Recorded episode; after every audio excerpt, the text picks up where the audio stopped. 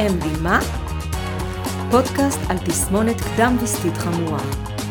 בכל פרק נדבר על PMDD מזווית אחרת, כדי להעלות מודעות בקרב נשים ואנשי מקצוע. מגישה לימור ריבן אפשטיין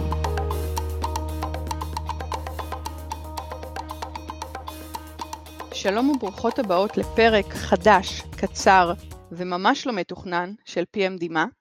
היום אני רוצה לדבר איתכם בעקבות סרטון שראיתי אתמול, די במקרה באינסטגרם, אה, של אה, דוקטור אביבה רום, מי שמכיר. אביבה רום היא רופאה מארצות הברית, יש לה תואר מייל, גם מיילדת, והיא מתמחה בכל העולם תוכן של רפואת נשים באופן כללי, לא רק אה, ספציפית ב-PMDD, היא מדברת על קשר הגוף, קשר של האישה עם הגוף שלה, על הסייקלס, על הורמונים, היא כתבה גם ספר בשם Hormone Intelligence, בכלל היא מעלה תכנים ויש לה אתר מאוד מאוד מעניין ואני מאוד ממליצה להכיר את דוקטור אביבה רום, שלפי השם היא נשמעת עם קונוטציה לישראל, אבל אין לי מושג אם היא מדברת עברית. אתמול דוקטור רום העלתה סרטון לאינסטגרם. אני אעלה את הסרטון בלינקים של הפרק הזה, ואני רוצה עכשיו, תכף תראו אותו, אבל אני רוצה עכשיו לתאר לכם מה יש בסרטון ולמה אני מקליטה היום את הפרק. בסרטון רואים את דוקטור אביבה רום, יש מוזיקה ממש נחמדה לסרטון, ופשוט טקסטים באים והולכים מהסרטון הקצר הזה. ועכשיו אני, בתרגום חופשי שלי, כן, אני מקווה שתרגמתי את זה מספיק טוב, אני אספר לכם מה כתוב שם, בסרטון הזה. וכתוב ככה, פשוט זה קטעים קטעים שנכנסים ויוצאים מהמסך. אף רופא לא צריך לומר לך אף פעם. מחזורים קשים הם נורמליים. כאב מחזור הוא חלק מלהיות אישה. את פשוט צריכה להסתדר עם סקס מכאיב. רק תרדי במשקל ותרגישי טוב. את אימא צעירה, דיכאון זה מאוד שכיח. את רק צריכה גלולה. האפשרות היחידה שלך היא כריתת רחם. בואי נקבע לך תור. אלה הם צורות של גייזלייטינג רפואי ואת זקוקה ליותר. זה מה שהיה כתוב בסרטון. ומה העיף לי את הסכך, שבגללו אני מקליטה עכשיו את הפרק הזה? המילה גייזלייטינג בהקשר הרפואי, זה פעם ראשונה שאני שומעת את הדבר הזה, גייזלייטינג רפואי, וזה פעם ראשונה, בגלל שזה פעם ראשונה אז אני אף פעם לא שמעתי אף אחד אומר את זה, אבל מה שהימם אותי זה שדוקטור אביבה רום שהיא רופאה אומרת את זה, שזה היה אפילו עוד יותר חזק. אז קודם כל, מה זה גייזלייטינג ולמה זה ככה הפעיל אותי? אז גייזלייטינג זה מונח, ואני פותחת עכשיו ויקיפדיה בשביל אה, להקריא לכם מה כתוב.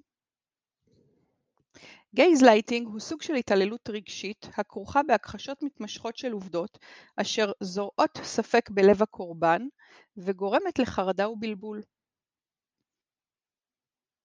מאיפה הסיפור הזה מגיע?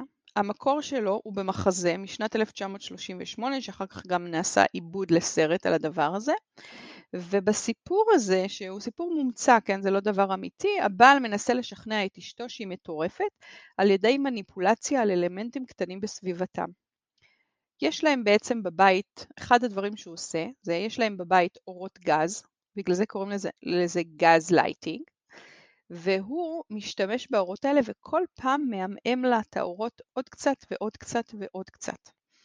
וכשהיא אה, אומרת לו ואומרת לאנשים אחרים שהאור מעומעם ויש שינוי באור, הוא טוען שהיא ממציאה את זה, והוא מתעקש שבעצם אה, הכל אותו דבר. הוא מנסה לשכנע אותה לעבור הערכה פסיכיאטרית, בסרט הוא בעצם מנסה לאשפז אותה בכדי להשתלט לה בעצם על הרכוש, להיות אפוטרופוס שלה, זה לא חשוב. אבל באמת המונח הזה, גייזלייטינג, הוא משנות ה-60 התחילו להשתמש בו לתאר מאמץ שנעשה לשם תפעול ושליטה בתפיסת המציאות של אדם אחר או קבוצת אנשים בידי אדם, ארגון או קבוצה. ואחד הדברים שמישהי בשם פלורנס רוש מזכירה בספר מ-1980 זה שגייזלייטינג גם היום משתמשים בה, משמשת לתיאור ניסיון להרוס את תפיסת המציאות של אדם אחר. עכשיו בוא נחזור רגע אלינו.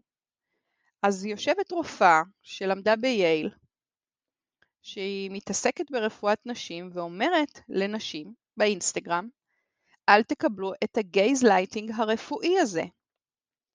עכשיו, וואו, כאילו, גייז לייטינג הוא ביטוי מאוד מאוד חמור בעיניי.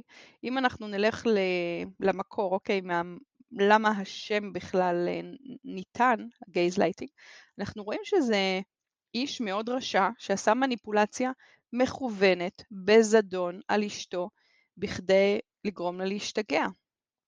זה ביטוי מאוד מאוד קשה. אז איך זה דוקטור אביב ארום משתמשת בביטוי הזה בהקשר הזה? ואני רוצה קצת שנדבר על זה.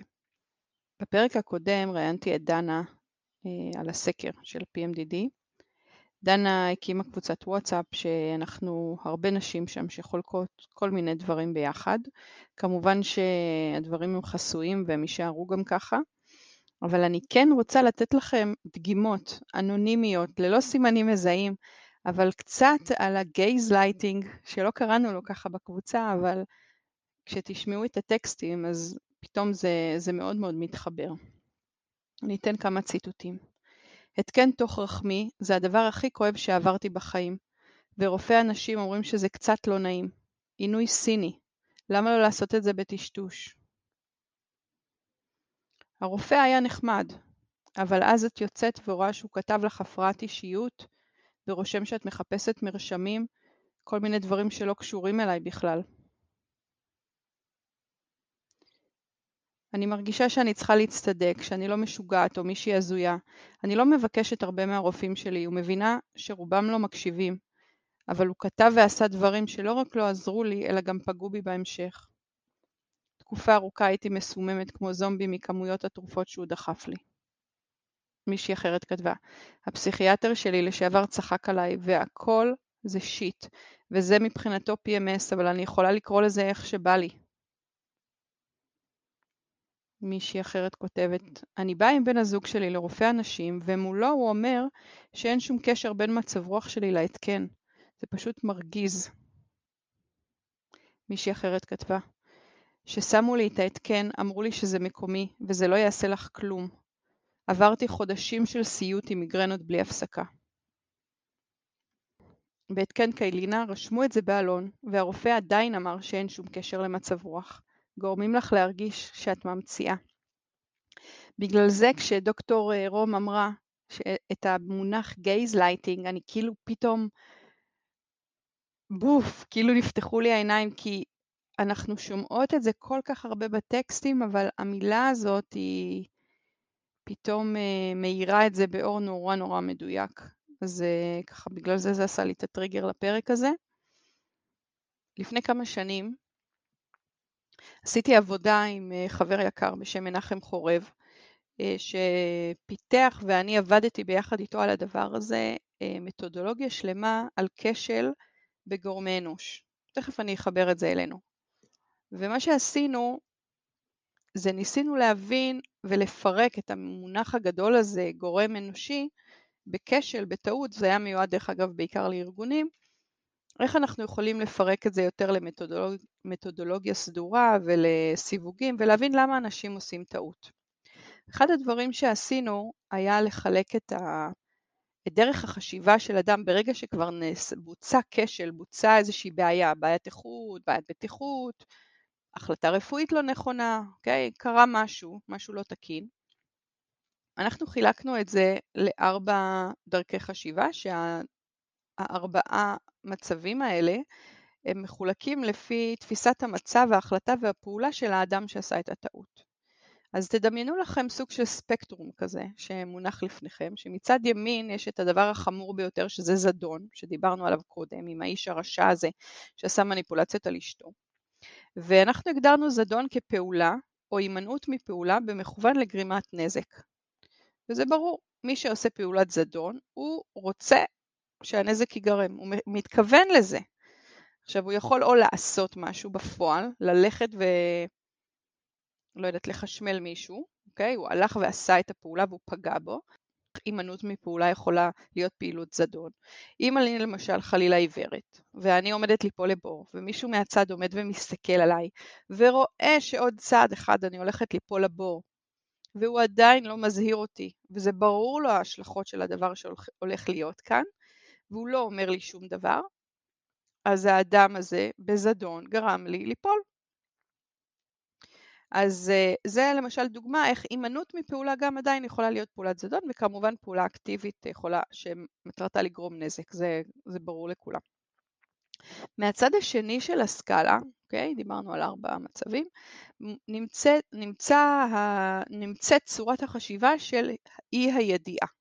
מה זה אי הידיעה? זה חוסר בידע חיוני שדרוש לי ביצוע תקין, או היעדר אפשרות להיות מודע לחוסר בידע. מה הכוונה?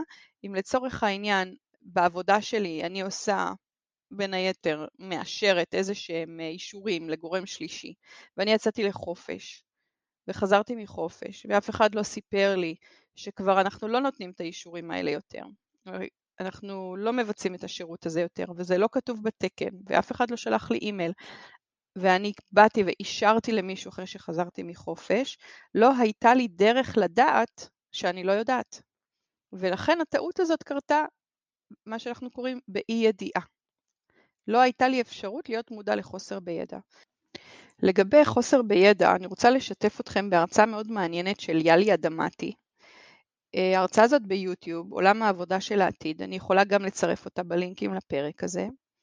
והיא מדברת על אה, התפתחות אקספוננציאלית של ידע בעולם. בעצם כמויות הידע עולות בכמויות מטורפות. והיא מדברת על משהו מאוד מאוד מעניין, ש-90 או 95 אחוז מכל הידע שיש בעולם, כנראה פותח בשלוש שנים האחרונות, שזה מטורף, כלומר כמויות הידע צומחות בקצב אדיר. והידע החדש הוא לא משלים את הידע הקודם בהכרח, אלא הוא מתחלף אותו. כלומר, מי שיודע רק את הידע הקודם ולא יודע את הידע החדש, יש לזה השלכות מאוד מאוד בעייתיות. אחד הדברים שהיא מזכירה בנוסף לכל הנושא הזה של אה, הידע, זה את עולם הרפואה באופן ספציפי. בדקה 12 בערך, היא מצטטת רופא בכיר מהרווארד, שאומר שהידע בעולם הרפואה מתחדש כל 77 ימים. מה עושים עם הדבר הזה? האם הרופאים שלנו מסוגלים להתעדכן כל כך בדחיפות, בכל כך הרבה ידע? האם הם בהכרח אה, חותרים למגע הזה ו- ו- וללמוד כל הזמן ולהתעדכן? האם אה, רופא שמגיעה אליו אישה עם PMDD והוא לא יודע מה זה, או הוא לא יודע מה ההשלכות, או שהוא לא מבין מה ההשלכות הכדורים שהוא נותן, או ההתקנים שהוא שם על הדבר הזה, האם אפשר להגיד רק שזה אי ידיעה? האם זה לגיטימי שרופא יהיה בחוסר ידיעה, או שאנחנו מצפים ממנו כן ללמוד ולהיות המקצוען, הכי מקצוען שהוא יכול להיות? האם אנחנו מצפים מהרופאים שלנו להתעדכן בחומר בכל 77 ימים? אני חושבת שזה לא סביר, אבל כן יש דברים שצריכים לדעת. וזה שלמדתי פעם רפואה זה לא מספיק, בטח לא היום. אז אי ידיעה זה סיווג שהוא קיים, אבל uh, בעיניי פחות לגיטימי. באמצע יש עוד שני מצבים בתוך הספקטרום שלנו. אחד זה רשלנות, ומן הסתם הוא יותר קרוב לזדון, והשני הוא טעות אנוש, מה שאנחנו קוראים, שזה הרבה יותר מצומצם מהביטוי הכללי שכולם מכירים, שהוא יותר קרוב לידיעה, ואני אסביר מה ההבדל ביניהם בקצרה, כי אני רוצה להמשיך. אז כשמישהו עושה רשלנות, באיזה מצב זה נחשב רשלנות? שהוא מודע שיש בעיה אפשרית, שהוא לוקח סיכון עם שיקולים בלתי סבירים, והוא לא מיידע גורמים אה, רלוונטיים. אז למה הדבר דומה? למשל, אם אני עכשיו עובד באיזשהו מקום, אני בכוונה לא נותנת דוגמה מהעולם הרפואי, אני יודע שאסור לי לעשות איזשהו משהו מסוים, אבל אני נורא נורא רוצה להיות בסדר, ושהבוס שלי יהיה נורא נורא מבסוט, ושהוא יחזור אחרי משמרת לילה, הוא יראה שייצרתי הרבה חומר. אז נכון שאסור להפעיל את המכונה הזאת ברצף יותר משעתיים, כי היא מתחממת, אבל אני רוצה להספיק. אבל ניסיתי ומשהו נשרף במכונה, אוקיי? אז השיקול שלקחתי הוא היה בלתי סביר. לא סתם יש נהלים שאומרים לי מתי מותר לי ומתי אסור לי לעבוד, הם נכתבו מן הסתם אה, בדם, מה שנקרא. ואני עדיין קיבלתי החלטה, לא עירבתי אף אחד, לא ידעתי אף אחד, וקרתה תקלה, בגללי. בגלל שעשיתי משהו לא תקין, לקחתי שיקול בלתי סביר. אוקיי, אז רשלנות זה באמת, אה, כמו שאמרתי, להיות מודע לזה שיש בעיה ועדיין לקחת שיקול בלתי סביר. לעומת זאת, אה, טעות אנוש זה כשנוצרה בעיה שלא היה סביר שהיא תקרה, או שהופיעו פתאום תנאים בלתי אופטימליים שגרמו לטעות, אבל על פניו לא היה צריך לקרות שום דבר. בואו ניתן דוגמה, למשל אה, רופא נותן למישהי כדורים מסוימים ומסביר לה מה תופעות לוואי, הוא יודע באחוזים די ברורים מה הסיכוי שלה לקבל את התופעות לוואי האלה והאלה, הוא מסביר לה, היא מבינה, ועדיין היא מחליטה אה, בהתאם למצב הרפואי שלה, והוא והיא ביחד מחליטים להתחיל לקחת את הכדורים האלה. ופתאום באמת זה, היא הגיבה לזה לא טוב. אז על פניו, כן, כל התנאים היו אופטימליים, היה אה, לקיחת סיכון עם שיקולים סבירים, הכל היה בסדר על פניו, ופתאום צצה בעיה. לא היה סביר שהיא תקרה, אבל היא צצה. אבל במקרה הזה אנחנו באמת מדברים על טעות אנוש כי, כי הכל נעשה באופן האופטימלי, גם תפיסת המצב, הוא הסביר לה, הוא היה מיודע לגבי הסיכונים, הסיכונים היו נמוכים, קיבלו החלטה, נעשתה הפעולה ואף זאת קרתה השגיאה. אוקיי, אז למה סיפרתי לכם את כל הדבר הזה? את כל החפירה הזאת? למה? למה היא הייתה חשובה? אני רוצה לחזור לגייזלייטינג שלנו. כשדוקטור רום אמרה גייזלייטינג, למה בדיוק היא התכוונה? אז אני הייתי רוצה להאמין שאין כאן זדון. אין כאן אף רופא שרוצה בכוונה לעשות משהו אה, למישהי אה, ולטשטש ולשגע אותה. אני לא חושבת שיש כאן דברים בזדון ולכן אני מורידה את זה. אבל אחד הדברים המעניינים שאנחנו רואים, בה, אם אני חוזרת להגדרה של גייזלייטינג מוויקיפדיה, אז אה, כתוב כאן במאפיינים שגייזלייטינג יכול להיות מודע או לא מודע, והוא מתבצע באופן סמוי כך שההתעללות הרגשית לא נראית כפוגענית לצופה מהצד. אני חושבת שלפעמים הגייזלייטינג הוא לא מודע, ויש כאן הרבה מאוד הכחשה. בכלל בש, שעושים גייזלייטינג, כן? אני לא חושבת שמנסים לערער את היציבות שלנו, אני לא חושבת שמנסים להטעות אותנו, אני לא חושבת שמסתירים מאיתנו מידע משמעותי. בהיבט הזה אני לא מתחברת לזדון פה. אבל אני כן חושבת שיש כאן משהו ששלילת לגיטימיות ותפיסות ואמונות, כן יש הכחשה, כן יש אה, זלזול ברגשות הקורבן. יש כאן אה, הרבה מהאלמנטים האלה, ואנחנו כן יכולנו לשמוע את זה בדוגמאות שנתתי. זהו, מאוד מאוד מעניין אותי לדעת מה אתם חשבתם על הפרק הזה. אני לא יודעת למה לי זה עשה טריגר, אולי אה, זה ישב אצלי על משהו, אבל אה, אם גם לכם יש משהו להגיד על הפרק, על להגיב למה שהצגתי פה, מה אתם חושבות, לתת דוגמאות משלכם, אה, אני ממש אשמח שתכתבו לי, אם זה בקבוצה PMD מה, אם זה לכתוב אימייל PMD מה, il.gmail.com, כל דבר, אני ממש אשמח לשמוע מכם. וזהו, תרגישו טוב, תשמרו על עצמכם, תשאלו שאלות, תקשיבו לגוף שלכם, תעשו רק מה שנכון לכם, וזהו, נפגש בפרק הבא.